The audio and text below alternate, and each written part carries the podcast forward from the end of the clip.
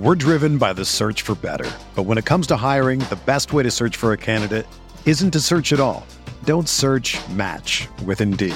Indeed is your matching and hiring platform with over 350 million global monthly visitors, according to Indeed data, and a matching engine that helps you find quality candidates fast. Ditch the busy work. Use Indeed for scheduling, screening, and messaging so you can connect with candidates faster. Leveraging over 140 million qualifications and preferences every day, Indeed's matching engine is constantly learning from your preferences, so the more you use Indeed, the better it gets. Join more than 3.5 million businesses worldwide that use Indeed to hire great talent fast. And listeners of this show will get a $75 sponsored job credit to get your jobs more visibility at Indeed.com slash BlueWire. Just go to Indeed.com slash BlueWire right now and support our show by saying that you heard about Indeed on this podcast. That's Indeed.com slash BlueWire. Terms and conditions apply. Need to hire? You need Indeed. This podcast episode is brought to you by Coors Light. These days, everything is go, go, go. It's nonstop hustle all the time. Work, friends, family expect you to be on 24 7. Well, sometimes you just need to reach for a Coors Light because it's made to chill. Coors Light is cold lagered, cold filtered, and cold packaged. It's as crisp and refreshing as the Colorado Rockies. It is literally made to chill. Coors Light is the one I choose when I need to unwind. So when you want to hit reset, reach for the beer that's made to chill. Get Coors Light in the new look delivered straight to your door with Drizzly or Instacart. Celebrate responsibly. Coors Brewing Company, Golden, Colorado. Support for this podcast comes from US Bank. US Bank wants to know how you reward yourself because they have cards that make every day more rewarding. Are you a points order, cashback guru, low intro APR lover? With US Bank, it's up to you because they have the cards to fit your lifestyle. So earn more whether you're shopping at a gas station or grocery store, even while planning a staycation. Learn more at usbank.com slash credit card. US Bank credit cards are issued by US Bank National Association ND. Some restrictions may apply. Member FDIC.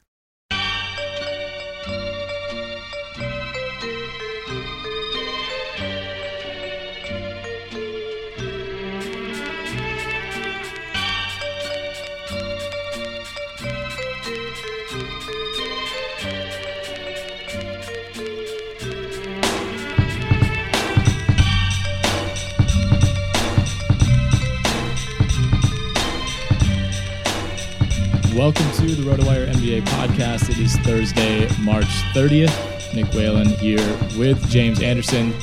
A lot to get to you today, as always. Uh, we're going to talk Warrior Spurs last night. We're going to talk Malcolm Brogdon versus Dario Saric for the Rookie of the Year race as the Bucks continue to surge, uh, now tied for the fifth seed in the Eastern Conference. Uh, we'll talk a little bit more uh, about some teams at the top of the playoff races as the playoffs approach. But first, we got to start with uh, the most important topic of the day.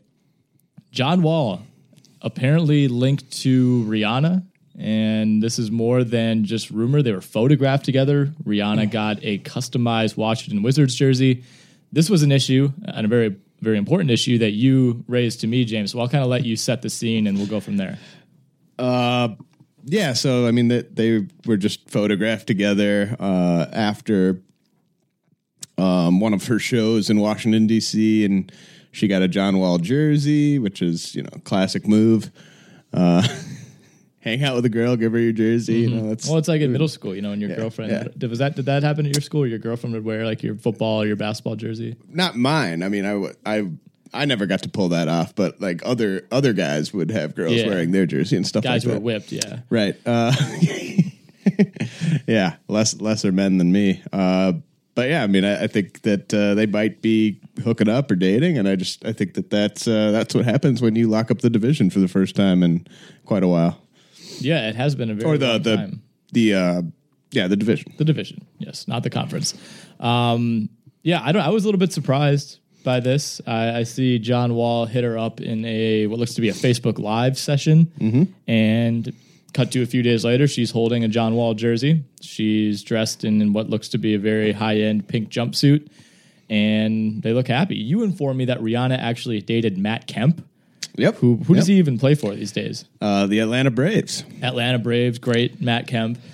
So given that knowledge, like I feel like John Wall is definitely a step up, right? I well, I think it's just really clear that Rihanna uh, values how well you're playing because she was dating Matt Kemp when Matt Kemp was an MVP candidate, and she might now be dating John Wall in what's probably the best year of his career and the most success he's have, ever had. So, uh, I mean, she's she's not in, into losers. I mean, she's into she's into guys that are putting up big stats. So she basically over the last year has like publicly denied all of Drake's advances, and now she's moving on to John Wall. So I, I think this is. was- Like you said, this is John Wall's best season. This has kind of been his coming of age season. This is the Wizards' best season in a while, and, and he's obviously been the engine behind that. And you know, to the victor go the spoils, I guess. Uh, I was looking at you know putting together some kind of mock All NBA teams yesterday, and you know I, I know you haven't thought super in depth about this, but like John Wall is going to make an All NBA team, right? I mean, it's it's tough because there's so many good guards. Um, but I had him in second team uh, over Isaiah Thomas. Although I think when push comes to shove, Isaiah probably gets that spot on the second team with Curry. Uh, where do you think John Wall kind of fits in with with those All NBA teams this year? Uh, yeah, I think he should definitely make it. I don't know if he should make the second one or the third one. Uh, I would have him. I think I'd have him ahead of Isaiah, just because I mean, if you factor in defense, Yeah, I think the Celtics, you know, likely finishing ahead of Washington, and the narrative around Isaiah is probably going to get him, you know, the, the necessary votes. I I think you know it's it's going to be easily Harden and Westbrook on the first team. Uh, I think LeBron and Kawhi take the other forward spots, and then I have Davis at center. You can you know you can debate that. Uh, but then I went Wall and Curry for my second team guards, and then Isaiah and DeRozan for my third team guards. But I mean, honestly, I think Harden and Westbrook have to be first team. After that, you can kind of scramble the order of those next four. Although I think Curry, given that the Warriors, you know, are going to win sixty-seven games or whatever it's going to be, um, I think he's pretty solidly in that second team. So, do you think Chris Paul hasn't played enough then? I do, and I do wonder.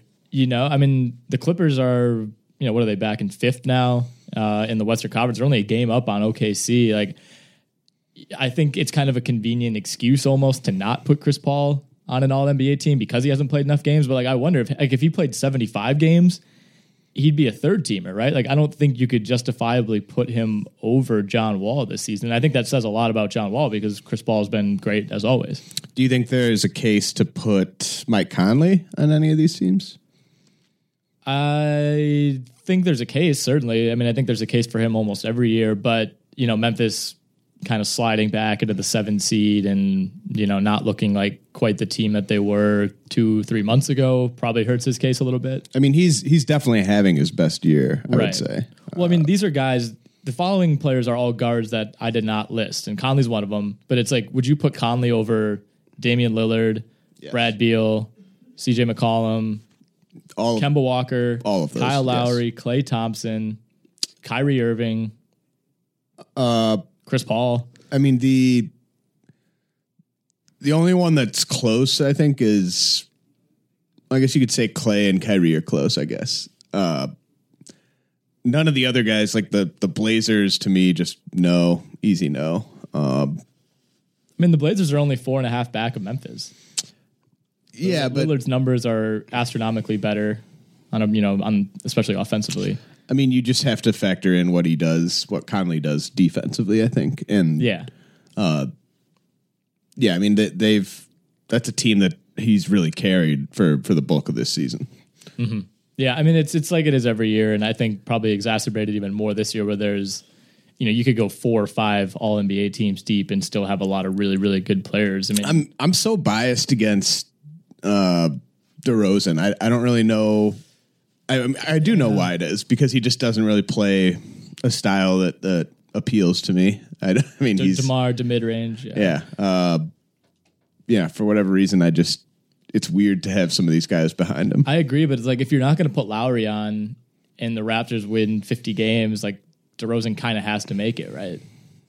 I don't love it, but like he's going to. yeah, I mean he, I I agree that he will. Like I would rather, I would almost rather put Klay on there than DeRozan, but that's not going to happen. it's you know like you know if if Klay was in the situation DeRozan's in, the numbers would be probably better and he'd be playing like really quality defense. Exactly. Like DeRozan with the Warriors would not work.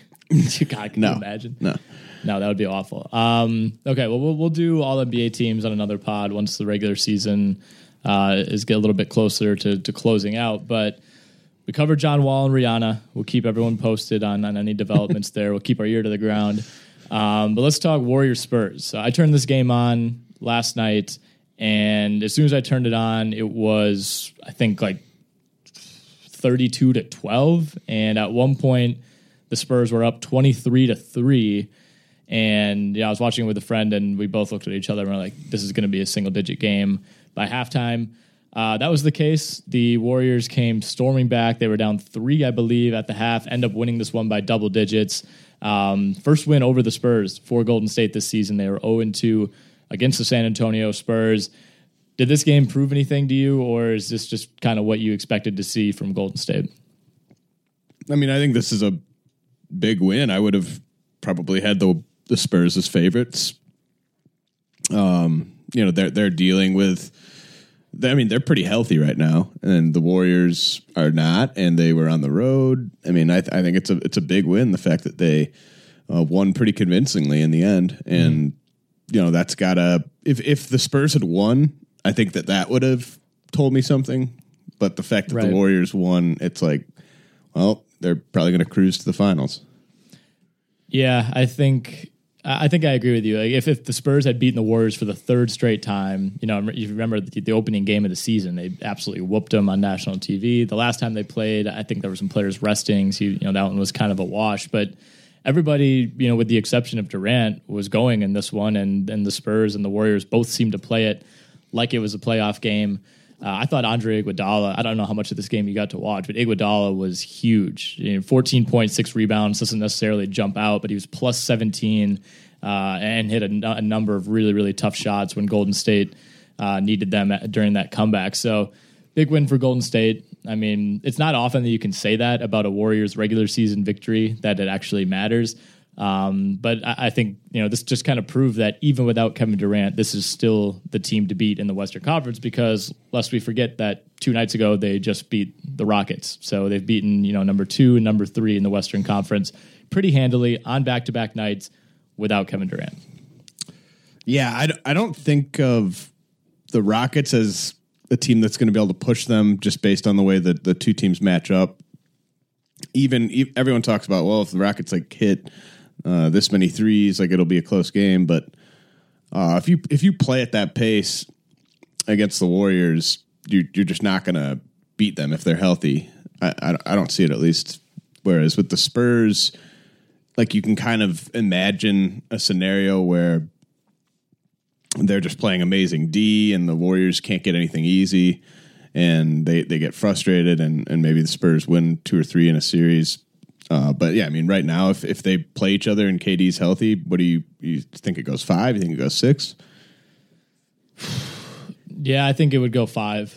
I think you know you saw in this game that when Kawhi Leonard is not 100% on his game offensively and you know he had some really nice moments as he does in every game but he was 7 of 20 from the floor he was 0 for 5 from 3 had 5 turnovers uh just not not Like- the best game that we've seen from Kawhi For the Spurs to push the Warriors, would Kawhi have to have one of those all time series, Yes. like Oh, where yeah. like the, the like a historic series where people like still talk about Yep. it, like the one Rondo series against the Cavs? I, like, I think that's honestly the one series that Golden State has lost since they really morphed into this super team was LeBron. You know, was last year in the finals, and Right. that took Herculean effort by LeBron. It took you know a forty point game from Kyrie in Game Five.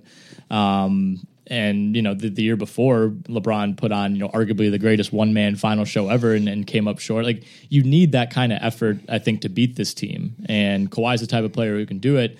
But the Spurs just have too many other holes to me. I mean that that front court of of Lee and Gasol, it's it honestly it looks better than it does on paper. I will say that, and the results you know speak to it as well. I mean the Well- Spurs are going to win sixty again. Do you think the Spurs saw anything in terms of you know player personnel combinations where they're just going to be like, "Yep, we're not doing that." In, in Yeah, the- I think in that could be part of it. You know, where you use these games as kind of a testing ground. Um, but I mean, Gasol being able to shoot threes is big. Like he's not. I think he's kind of stereotyped as this lumbering big, and that's more true on the defensive end than it is the offensive end. And, and David Lee is a better athlete and is more physical than he's given credit for. But Lee was minus 17 in 16 minutes last night. Gasol was a minus 10. Uh, and maybe the most egregious offender was Tony Parker, who played 24 minutes, missed all four of his shots, turned it over twice, and, and was held scoreless. I mean, that's that's the biggest link right now is, is Patty Mills is playing well, but Patty Mills can't be the guy you're depending on. Like I think I told this to DJ yesterday on, on the podcast that I think San Antonio missed an opportunity at the deadline to upgrade that point guard spot. Not that they necessarily had all these assets that they could have flipped, but that's a pretty big area of weakness right now when you're going up against a Rockets team that has James Harden and a Warriors team that has Steph Curry. Yeah, they. You're right. That is kind of the missing link. They don't have the guy where it's like, well, we're gonna not play Parker this much in this series, and we're gonna play this guy a lot instead. Like Yeah, they just don't like- have that guy. if they still had Cory Joseph, you know, maybe that's a little bit better. But even then, it's it's tough. I, I think they need, they basically need Tony Parker to play better, and I don't know if that's a realistic thing to expect right now. You know, as as Tony Parker is set to turn thirty five in in mid May, so we'll see. Um, I don't know what the succession plan is going to be at point guard. I mean, is it Dejounte? He's hurt right now. Maybe that maybe that's the problem. That's the problem. That they don't have a healthy Dejounte. Yeah. I mean, we, we really can't say anything about how they're gonna they're gonna match up because I mean they're missing one of their key players. Yeah, very true. That's good. I didn't think of it like that.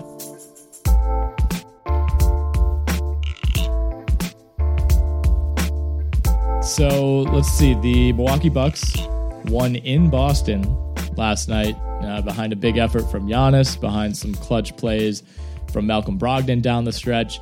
And just like that, maybe this is just because I follow a lot of Bucks people on Twitter, but all of a sudden the Malcolm Brogdon Rookie of the Year hype train has ascended to previously unforeseen heights. And there are people like I'm looking through Twitter before bed, and there's there's you know Celtics bloggers versus Bucks bloggers, like or no, not Celtics, sorry, uh, 76ers bloggers versus Bucks bloggers. There's Wyatt Saric, Wyatt Brogdon. I don't care. Who cares? This is going to be the worst rookie of the year ever, regardless. Like it's just you're arguing what's ultimately a moot point. One, do you care at all about rookie of the year, especially in a year like this? And two, if you had to choose between those two, who is it? No, I I, don't care at all. Like knowing that it, it will be one of those two. Um, I mean, it's it's going to be Saric, right? Like I think so too. a guy that's averaging ten points and four assists and two rebounds isn't going to win Rookie of the Year. Like it's just not going to happen. Um, I'm I'm still on team. Just give it to Embiid. Like I know that that's a.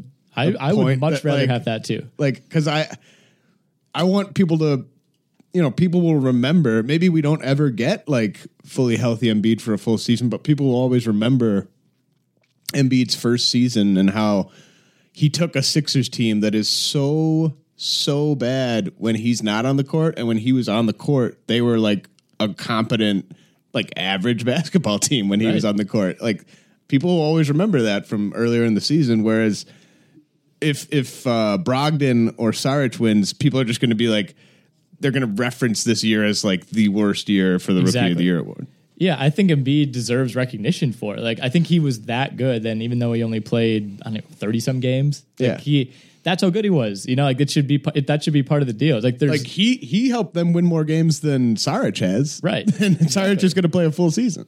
Right. And yeah, no, I, I think I'm totally on board with that. I think in a year like this, giving it to Embiid, you're not really robbing anyone. You know, like it's it's kind of a it would be a statement and saying like, hey, no one else has grabbed That it. Like, giving it to Embiid is the is the only thing you can do that is basically a let's roll it over. Like let's not give it to anyone. Just giving it to him is a statement, Right. Like and and I I don't know. That's that's the way I'd go. I, agree. I assume the voters won't because the NBA doesn't have a minimum games or a minimum minutes played for this award. You could vote for Embiid. I- Right. people won't, but, but they're they just there. There's going to be too many people that are just like look at the games. Right. If you could, you know, if, if I, I don't know, I think that everyone knows that he was the best rookie this year. Everyone knows that there are no other deserving candidates. Yeah, Um, shame on you, Jaylen Brown, Shame on you, like all those guys that Murray. went high in the draft. Marquese Chriss, Yeah. everybody. Um, yeah, well, as we're recording right now, someone just tweeted in honor of last night's performance. Hashtag vote for Malcolm. Apparel, prints, mugs, and more, all on sale. So the Cool. campaign has been launched. I, you know, again, that's cool. I, you know, it's cool that people are getting behind this. I just, who cares? Like it, it's just such an uninspiring race to me. Um, I mean, I think, I like I said, I think Saric will win. I do think Brogdon has been, you know, Brogdon's case is all built upon one, he's helping a playoff team. He's starting for a, what's going to be a playoff team. He's playing well, which is valuable. Uh, and two, it's like relative to expectations. You know, I saw someone tweet today that like if Malcolm Brogdon was a lottery pick, he'd be rookie of the year. I don't know if that's the case. I almost feel like it's the opposite. Right. Oh, yeah. I think he, his numbers would be considered almost a letdown if he was a lottery. You've pick. made this point before, and it's a really, really good point. Like the only reason that he gets all this like praise and like, whoa, man, look this season for Malcolm Brogdon is because of where he went in the draft. Yeah. Like if he was just a, a high pedigree, like no doubt lottery pick, and he was putting up these numbers, Yeah. nobody would be talking about him in a positive light at all. Right. Think if Malcolm Brogdon went eighth overall and was averaging 10, 4, and 3. Right. Like, wow. I mean, not, that's not that that's bad. He's he's league average PER. Like the efficiency's been really good, and that's that's the other point in his favor. He's shooting forty one percent from three and 50, or forty six percent from the floor, which is great for a rookie, especially at that position. I, I don't mean to take anything away from Brogdon, but I think yeah, like you said, the fact that he was the thirty sixth overall pick helps his case more than it hurts it. right. So the Bucks, like we said, won in Boston last night, 103 to 100. Still tied with Atlanta, which also won last night uh, for that five six spot. Are the Bucks actually good now? They've won 13 out of 16. And the the elephant in the room, as as I was texting with a couple friends about this last night, who who actually disagreed with me, Jabari Parker uh, has not been a part of this run at all. And it's not like this immediately started when Jabari Parker went down because they were still bad for a couple weeks before this recent run. But the Bucks are noticeably better defensively in the absence of Jabari Parker. And with the whole extension thing looming and the two torn ACLs for Parker, the Bucks, you know, going 13 and 3 over the last month and a half doesn't exactly help any kind of leverage Parker would have, you know, in terms of trying to negotiate a, a lucrative near max long term extension. Yeah, I mean, you have to mention Khris Middleton and all this. Sure, obviously. exactly. I mean, he That's been by far the bigger factor. he's there, which is has more to do with anything than the fact that Jabari's not there. Uh, Middleton's just better than Jabari uh, at this stage in their careers. But if if you had a healthy Jabari Parker, I, I don't know if they would have gone specifically, you know, 13 of their last 16, but I feel like if he never gets hurt, they have a better record right now than Yeah. they would otherwise. Right. I think I think he came he got hurt the first or second game Middleton was back. So we really didn't get to see them mm-hmm. together at all this season. And and obviously Jabari Parker before the injury was a different player this year than he was last year. Um, so yeah, I don't think the, my point isn't that it's you know Jabari went down all of a sudden they're good because that's not how it's been. Uh, but it is it does complicate things a little more. And I think for the Bucks, it, it's it's like I said, complicating because all of a sudden you see, okay, we can still win without Jabari Parker, but at the same time, I don't think that just means you can say, all right, well, you know, off with him. We don't we don't need this guy anymore. It's a it's a really tough situation to handle. It's it's fairly unprecedented. You know, two ACL surgeries for a player who bounced back so well from the first one, and and then and then had and then had it a year and a half later. I, I mean, there's definitely a price that you extend him at, uh, but there's, I think there should also be a price that you don't extend him at. I, I mean, I don't think you can give him the max at all, uh, and it's just all about kind of finding out what is the number where we decide that it's worth the risk to to bring him back. Yeah, I don't think this would happen, but I think ideally you could sign him to like a two year extension and kind of like a prove it contract. But I mean, I- if you're Jabari's agent, I don't think you would let that happen. right? You want you want the longest Yeah. and biggest contract you possibly can get. right and well and the, and the thing is you know if you if you waited out i don't have the you know the schedule of parker's extension in front of me right now but i think it you know this coming fall he would have been eligible if you let him become a restricted free agent it's not like another team isn't going to pounce on that you know like if, if you're the brooklyn nets right now and you don't have your pick again next season like this would be the exact type of situation where you would say, "All right, we'll throw you know near max money and make you match it for Jabari Parker because they're in a position where they could take that risk." And I mean, if you're the Bucks, as of right now, knowing everything you know about Jabari Parker and about Jabari Parker's lower extremities, Like, which way would you lean? Uh, I would just be trying to get him back on the cheapest, shortest deal I can, and if it just gets to the point where you know we're going to need this money for extending player X and taking care of this specific need that we have in this Middleton, Giannis, Brogdon kind of core. I mean, he Parker's not the perfect fit for those guys because of the defensive issues and because he kind of plays a similar position. Uh, but I think he fits well enough that they should try to come to some agreement where he mm-hmm. takes less money and, and properly gets discounted because of the risk. Right. I think the other thing is this team has shown now that the, the Giannis Middleton and random players, you know, Brogdon, I guess, is probably part of that core now. But like the rest of that team, you know, Tony Snell is playing well for them. Greg Monroe, you know, has kind of found his fit now. It seems like you can kind of just slot in whoever, you know, around Giannis and to a lesser degree Middleton and Brogdon, and you can put together a playoff caliber team. The question is like if you don't bring back Jabari Parker, you don't extend Jabari Parker, then who else are you bringing in? You know, like where else are you spending that money? Can you do better than Jabari Parker, even though he has these risks? Uh, well, I don't think you need another star there. Like, I think you just need the right pieces around Giannis. Like, Giannis is going to be a big enough star where you don't need it to be like uh, the big three or, or whatever. Like, they might not ever win a title with Giannis plus a bunch of supporting guys, but prime Giannis plus a bunch of supporting guys, if they're the right supporting guys, right. can be a 55, 60 mm-hmm. win team. Yeah, well, my, my, point too is that when you're that type of team, you know, a 50 plus win team, you're not going to have another opportunity to draft a Jabari Parker mm-hmm. type of talent. And Milwaukee is not the type of market that can necessarily sign a free agent. Although, you know, over the last five, ten years, we've seen that that whole myth that you know New York and LA no, just yeah. corner the market. Like that's not really a thing anymore. And I think players are going to want to play with Giannis much in the way that we see players want to play with other big time superstars. Well, I mean, you don't you don't know how a guy like Thon Maker is going to continue to develop. Mm-hmm. Like you don't know how whoever they draft with a pick that's probably going to now be in the well, Rashad Vaughn's young too.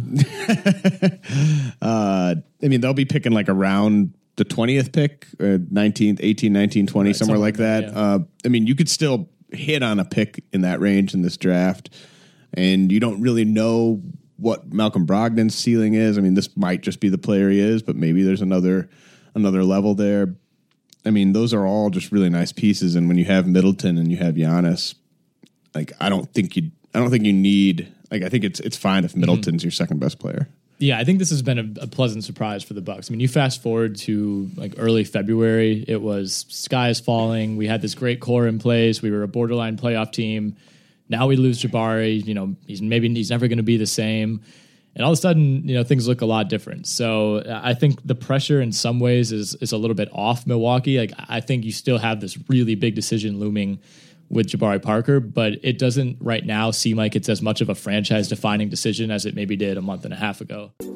Let's take a quick break so I can tell you about pristineauction.com. Pristine Auction is the place to go if you're a sports fan and you're looking for memorabilia for your man cave or just for your personal collection. eBay is great, but with a site like that where anyone can sell anything, you don't know exactly what you're going to get. And with Pristine Auction, everything is guaranteed to be 100% authentic and only from the most trusted sources. Plus, buying in an auction format makes everything more affordable. It's quick, it's free, and it's easy to register. And unlike other auction sites, it's free to bid. You only pay when you win. That seems like a pretty fair deal. Pristine Auction has a ton of memorabilia from all the major sports football, basketball, baseball, boxing, you name it, even soccer if you're into that kind of thing. So check out Pristine Auction. That's Pristine Auction, P R I S T I N E Auction. It's authentic, it's affordable, and you only pay for what you win. Uh, okay, so looking at other teams near the top of the playoff races, the Cavs have not been good lately. Uh, I have bemoaned that to you quite a bit over the last couple of weeks. They are five and five over their last ten. They've lost their last two. They're the second worst defensive team in the NBA since the All Star break. Um, you can keep cherry picking horrible defensive statistics all you want. Uh, the Raptors have been good of late. They they won seven in a row. That they, they did lose last night Clippers have cooled off a bit as well, although they did beat the Wizards last night. They're just five and five over their last ten. Uh, the big concern for Toronto, of course, is the health of Kyle Lowry. So with that in mind, between Cleveland, Toronto, and LA, which of those three teams are you least worried about as we get closer to the playoffs? Uh, I don't know. I mean, I want to know relative to their expectations. Right. You know, Uh, I mean Toronto. I guess if if Lowry if Lowry gets back uh, in time, I think that they're they'll just do exactly what everyone expected them to do. Uh, well, what I- is that exactly? Um, you know, be be a team that competes to get to the Eastern Conference Finals. Like, you so know, if Lowry's back, do you put them on the same tier as Boston and Washington? yes, absolutely. Okay. I mean, they they made some huge additions at the deadline, and like we don't really know how all those pieces are going to fit, Mm-hmm. But they have a a, ch- a chance to be the best of those three teams. I think if Lowry's healthy. I think so too, and that, that's it. Feels like they've fallen back, but I mean they're only a game back of Washington. They're only three back of Boston. Um, Like like I- you said, we how many games of Lowry, Tucker, and Ibaka have we had? Like two. Something like that. I mean, I, I should say I have no doubt that the Cavs are going to the finals, but I I think I have Might- doubt. you you have doubt. I'm doubt has crept in. wow, Watching this team as much as I watch them, the Cavs. I feel like is, you're just. I feel like you're just really I'm hedging. down. Like you're in a you're in a bad spot. Right. in your uh, Cavaliers fandom, and so you're just taking the uh, the full on like most negative approach Right. possible thing. It's exactly what I did with the Badgers. Look how that turned out. got, got to the Sweet 16. But but um, look like when if they can get all the pieces back, um, they have a uh, switch that they can flip that none of these other teams can. That is true. And the Celtics, to me, are just so fraudulent in terms of how good they are in the regular season versus how good they'll be in a really tough playoff series against one of these three teams. Like I, I just don't. I see them as just that that classic regular season team that maybe gets bounced way before anyone thinks they will in the playoffs. Yeah. Yeah, Boston not really having a two-way guy, you know, that can that can really win you, you know, four games throughout the first couple rounds of the playoffs by himself and not to take anything away from Isaiah, but he's just, he's just not that guy. Like that's what's concerning to me about them as deep as they are. I if if you really, you know, made me put a thousand dollars on one of these teams to go to the finals, I would still say Cleveland. I really would. But I do Oh, wonder Big, that's big of you. yeah, I know. Thanks. but I do wonder if they get into that situation like Toronto last year, where all of a sudden you're, you know, you're up 2-0 and then I mean, what was were they? They were tied 2-2 at one point. So if it's if it's 2-2, you know, there was never a doubt, and the Cavs themselves even said we were never worried. We knew we were going to win it. I think they would say that same thing, but I have my concerns as to whether they could really turn it on and blow out those next two games like they did against Toronto last year. I think they think they could do it, but I don't know that this team has shown the signs that they can really, really flip that switch and be a night and day defensive team. Like you don't you don't go from being like basically the worst defensive team in the league to where you need to be to beat some really good playoff teams just by flipping a switch. I, I think the problems run a little bit deeper right now. Yeah, uh, I'm just I've learned never to really count out the the team with LeBron. Sure. and uh, you know there was a point maybe two months ago where I was really thinking the Cavs had a, a legit chance of uh, repeating, and you know I think Same. that they they still have a chance. I don't know how legit it is if Mm-hmm. if Kevin Durant's healthy, but I mean it's. You always have a chance when you have LeBron, and Well, he's, issue- he's having one of his best seasons ever. Right. And the thing is, it's not like the Cavs have like breezed through these last two regular seasons. You know, I mean, they, the thing is, they've had their issues, but their issues have come in December and January, not in early April, late March. You know, like that's what's concerning. It's like they seem to be bottoming out at the wrong time. Whereas in years past, they would bottom out and have these big troubles and everybody hates each other. But then they would right the ship and be on these, they, you know, going into the last two postseasons, they were on great runs. They were kind of hitting their stride. And it feels like that's kind of been flipped on its head this year. Yeah, it's just it's a bad spot in the season for them. I'm I'm still picking them as the the heavy favorite to come out. Yeah, I think I read the other night that Vegas still has them as like a 75% favorite to make the, the East Finals, which seems about right. I, because I think Boston, Washington, Toronto are really good. Like the top four in the East is so much better this year than it was last year. If Lowry is, if Lowry comes back and is like ninety percent of Kyle Lowry, who who are you saying is going to give them the the toughest game or the toughest series? Of those three, Yeah, So Cleveland's going to breeze through round one, right? Right. I don't. I think whatever team gets to the eight is not going to be as good as Detroit was last year. I think they were a pretty strong eight, and obviously that they've fallen off considerably since then. But yeah, I mean, who they you know round two, I eh, Washington's played them well, but I have questions about their depth.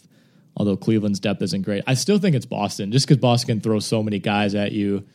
You know, like with Washington, you got to stop Wall and Beal, and if you do that, you're probably going to be fine because you get to the bench units and the guys like Kelly Oubre and you know what's his name Satoransky or whatever are out there, and it's like, you know, well, well, if Brandon Jennings and and you know these guys want to throw up six shots a game, we'll live with that. Like Boston, Boston has like ten guys that you have to worry about, and I don't think the Cavs can like take possessions off or can go can go a LeBron lineup with four crap bench players and get away with it like they have in years past. So that that's that would be the reason for me with Boston. Wash you, those three teams together, Washington, Toronto, maybe have four of the top five players, but Boston might have, you know, like five of the next ten. yeah. I, I think uh, Washington I, to me is like the one that's like we know exactly what Toronto is like, and we I think we know exactly what Boston is. Washington to me is just like the the slight wild card where like who knows what they're really capable of. We haven't really seen this team play the Cav play a LeBron James team in the playoffs before, so it's like I, I don't know. Uh, I was going to ask you this: um, would you would you consider Scott Brooks a top three Coach of the Year candidate? Well, let's talk about this, the coach of the year race. Um, I think he's right yes, there. let's. Yeah, I, I think he's right there. I I just said yesterday that it's Spoelstra, and I'm pretty steadfast in that. This is one of those years where if it goes to Pop, totally fine. You know, this should just be the Gregg Popovich Award. Honestly, if, if we're being realistic, I think D'Antoni's going to get a lot of love. I think Quinn Snyder's going to get a lot of love, but Scott Brooks is going to finish in the top five. Yeah, I think so. Uh, I I think you're right. I think it should be Spo. But would this set a record for Yes. lowest winning percentage of a Coach of the Year winner? Actually, let me look this up. I just had this yesterday. I don't know if it would be a record, but it would be this. If it's not the record, it would be the second worst. 'Cause- uh, the worst coach to ever win it went 33 and 48. Uh, shout out to Red Kerr, who coached the 1966-67 Chicago Bulls. Other than Red Kerr, no coach has ever won fewer than 41 games. So what are we thinking that Bulls team, that that 1990 or 1966 Bulls team like was that like a team with a true talent level of like a 10 win team? Like what Well- how bad was this Bulls team that he gets it with a 33 win season? Let's see. We're not going to know who any of these players are, obviously. Th- Well, okay, here's the thing. This was the first year that the Bulls were ever in the league, so there was Oh. nothing to judge it against. okay. so it was an expansion team. Okay. That's Um, correct. Yeah, expansion. so but I mean to to have this Miami Heat team even sniffing 500 is really insane. Yeah. Like I mean that would be the equivalent of a coach having like I don't know, this this Kings team sniffing 500 or Any team, like really. I mean, I mean any yeah, any of the worst team whoever you think like the worst teams in the league are. I think people underrate Whiteside still, and Dragic has been awesome, but still, other than those two, you have a group of basically D leaguers. a normal, like just an average NBA coach would have this team at like 22 wins right Yeah, now.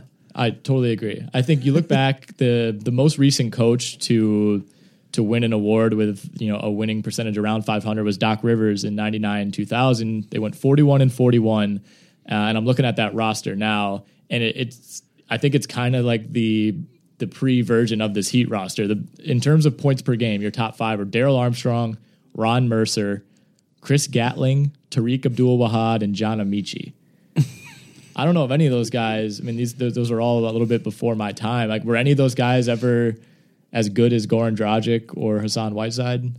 Uh, Chris Gatling was decent. Um, probably not as good as those guys, as as Whiteside or Drag, Dragic, but he was, Monty Williams was on this team. Yeah. Ben Wallace. the Ben Ben Wallace was on the Magic. I did not know that. Oh yeah. Huh. Jeez, good for him. Okay, so the numbers say, I mean, yeah, if Spo wins it and the Heat finish below 500, he'll be only the second coach ever to win Coach of the Year with a, a below 500 roster. But I think it could happen.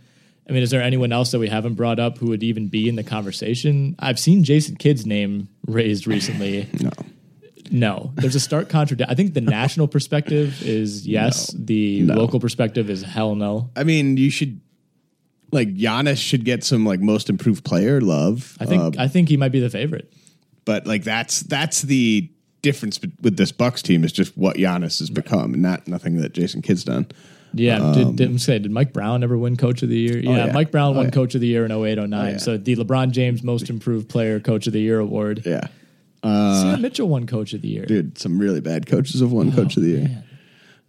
Scott Brooks has already won it. Oh yeah, great coach. Yeah, he, he I forgot how how much better Scott Brooks got as a coach uh, in 2009, 2010. I mean, this is truly just is this just a Randy Wittman like is this just the gap between Randy Wittman and like a competent coach or is this a just Otto Porter making a huge leap? Um, Well, I think Brooks deserves credit for some of that. I mean, Beal being healthy has been big, but I also think you always got the impression that that whole team, like, just not that they hated Randy Wittman, but and you know, well, you got the impression that Randy Wittman was not good at his job. right. I mean, you're watching a guy flip clipboards like over and over, and I think it was just like a lack of a lack of faith. You know, it's like this guy's trying really hard, but we just we don't we don't have it. And I think Brooks has done a good job to at least convince this team that we are just as good as Cleveland and Boston and Toronto. And all of a sudden, here we are. I mean, the, we were ready to write the Wizards off a month into the season. I mean, they were terrible. They looked awful, and now I mean, it's night and day since then.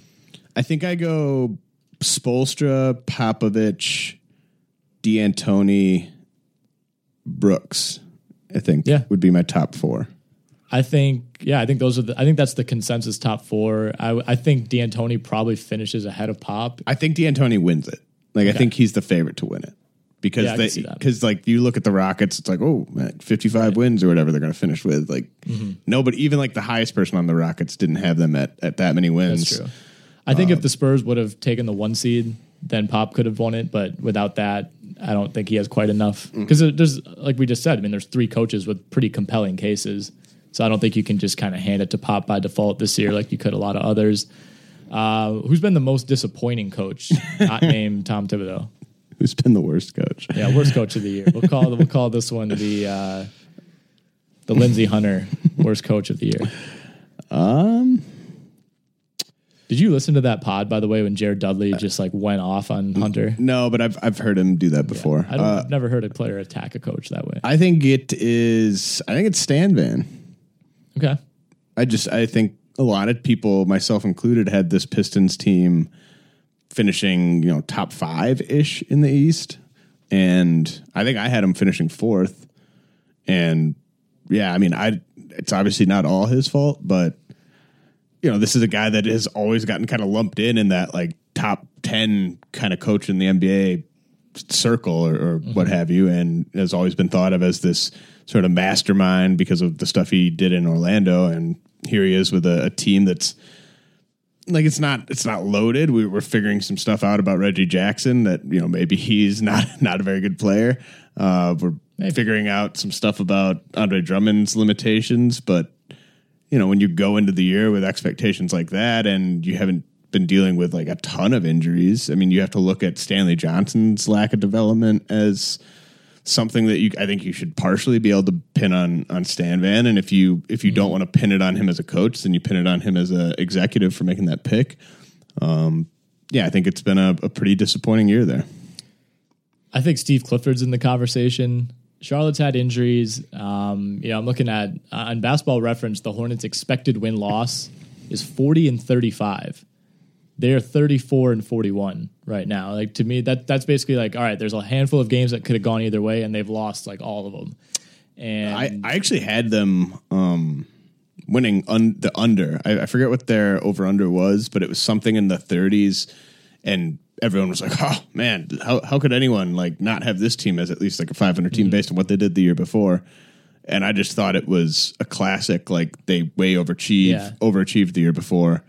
Um, you can't. I mean, when Kemba Walker's your best player, that's great, but you can't. You can't Like be people, a legit. people are team. looking at that team like it's like a put them in like the six or seven seed, like Right. lock them in. Like no, But th- I mean, but honestly, th- there's no reason that this Charlotte team shouldn't be just as good as like. How are they worse than Chicago? How are they worse than the Pacers and the Heat and the Bucks? Like, there's like on paper they should be right there. yeah. I mean, Hoiberg's actually done a decent job with this Bulls I team. agree. I think so too. Like, this Bulls team should be a lot worse. given the circumstances, yeah, you should, they, they should have no wins. Like considering he has no say in personnel decisions, Right. and they've made these like drastic team changes in the offseason, and they're shipping out McDermott and Gibson, two rotation players at the deadline. Like I think, I honestly think the fact that Chicago still might make the playoffs is pretty insane. Yep. Uh, would this Miami team be better or worse if Dwyane Wade was still on it? Um, You got to remember Better. this means fewer minutes for Rodney McGruder. better, better. They'd be better.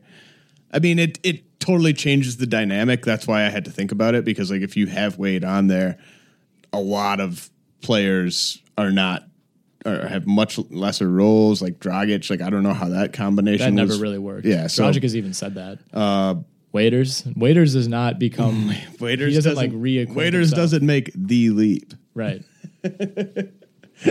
We would be devoid of a lot of big time Waiters moments. If I, I think they would be worse. Someone's got to put together like the ultimate Dion Waiters like mixtape from just this season, right? Like a Fine, I'll I'll do it. Right? Is, it- is this your way of like publicly pleading? yeah.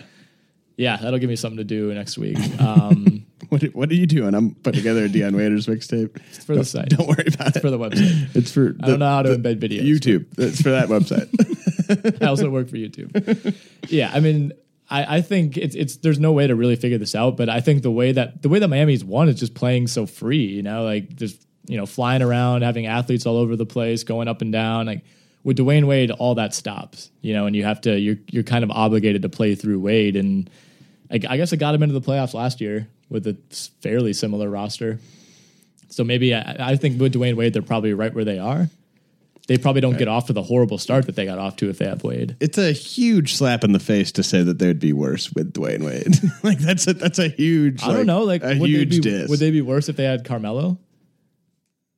No, I think don't Melo so. and Wade are like equally effective players at this point. Yeah, I don't think they'd Melo's be worse if they had little either of those players. Okay. I mean, look at the Knicks. The Knicks roster is just as good as Miami's, if not better.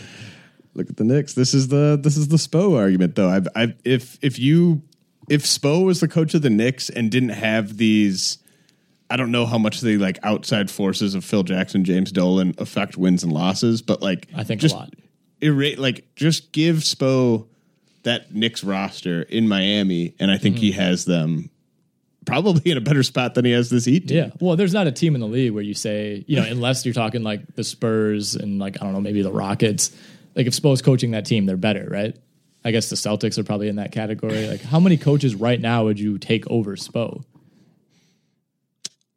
Uh, I would still take Carlisle. Like I, I, Yeah. I mean, who knows what what Spo would have done with that Mavs team? But if you're just telling me I can pick my coach Right, yeah. After Popovich, I'm taking Carlisle. Well, I think yeah, I think Carlisle does with this Heat team what Spo did with it. Right. And like Carlisle's usually that gold standard of the guy that like makes the really crappy team uh you know, 44 45 win team. Uh I mean, I'm trying to think if there's anyone I would take third over Spo.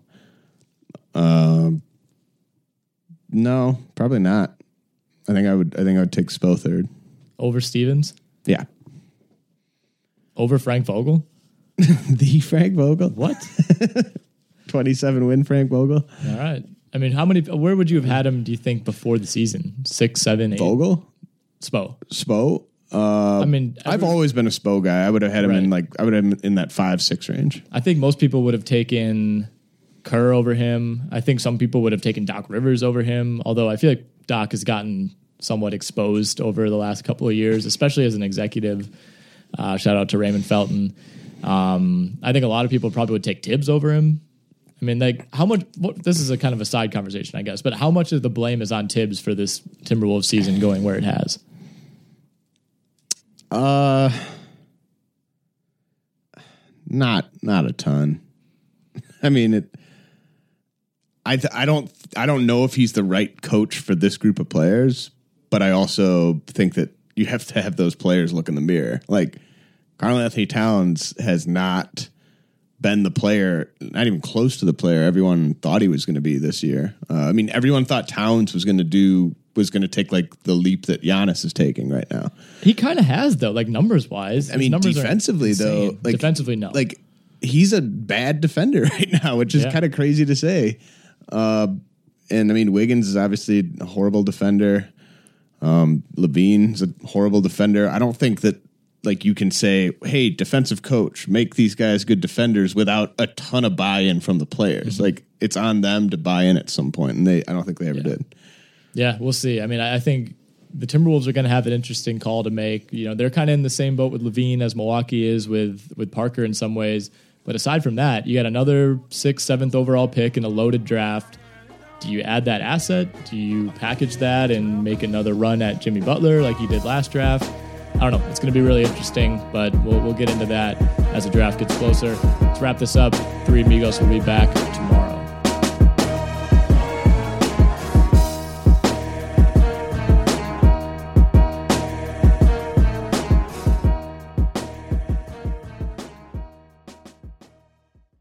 Everyone is talking about magnesium. It's all you hear about.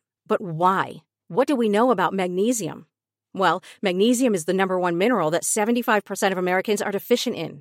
If you are a woman over 35, magnesium will help you rediscover balance, energy, and vitality. Magnesium supports more than 300 enzymatic reactions in your body, including those involved in hormonal balance. From functional medicine doctors to mental well being and female hormone experts, we all know that magnesium is the one mineral to improve all aspects of well being and health. But which one? Magnesium Breakthrough from Bioptimizers, the trusted choice recommended by leading experts with seven best absorbed forms of magnesium to ensure your body receives the support it needs for overall well being. Go to bioptimizers.com slash balance today and use code BALANCE10 for 10% off. Support your journey to wellness at B-I-O-P-T-I-M-I-Z-E-R-S dot com forward slash balance. Magnesium Breakthrough from Bioptimizers, your foundation to optimal health and vitality.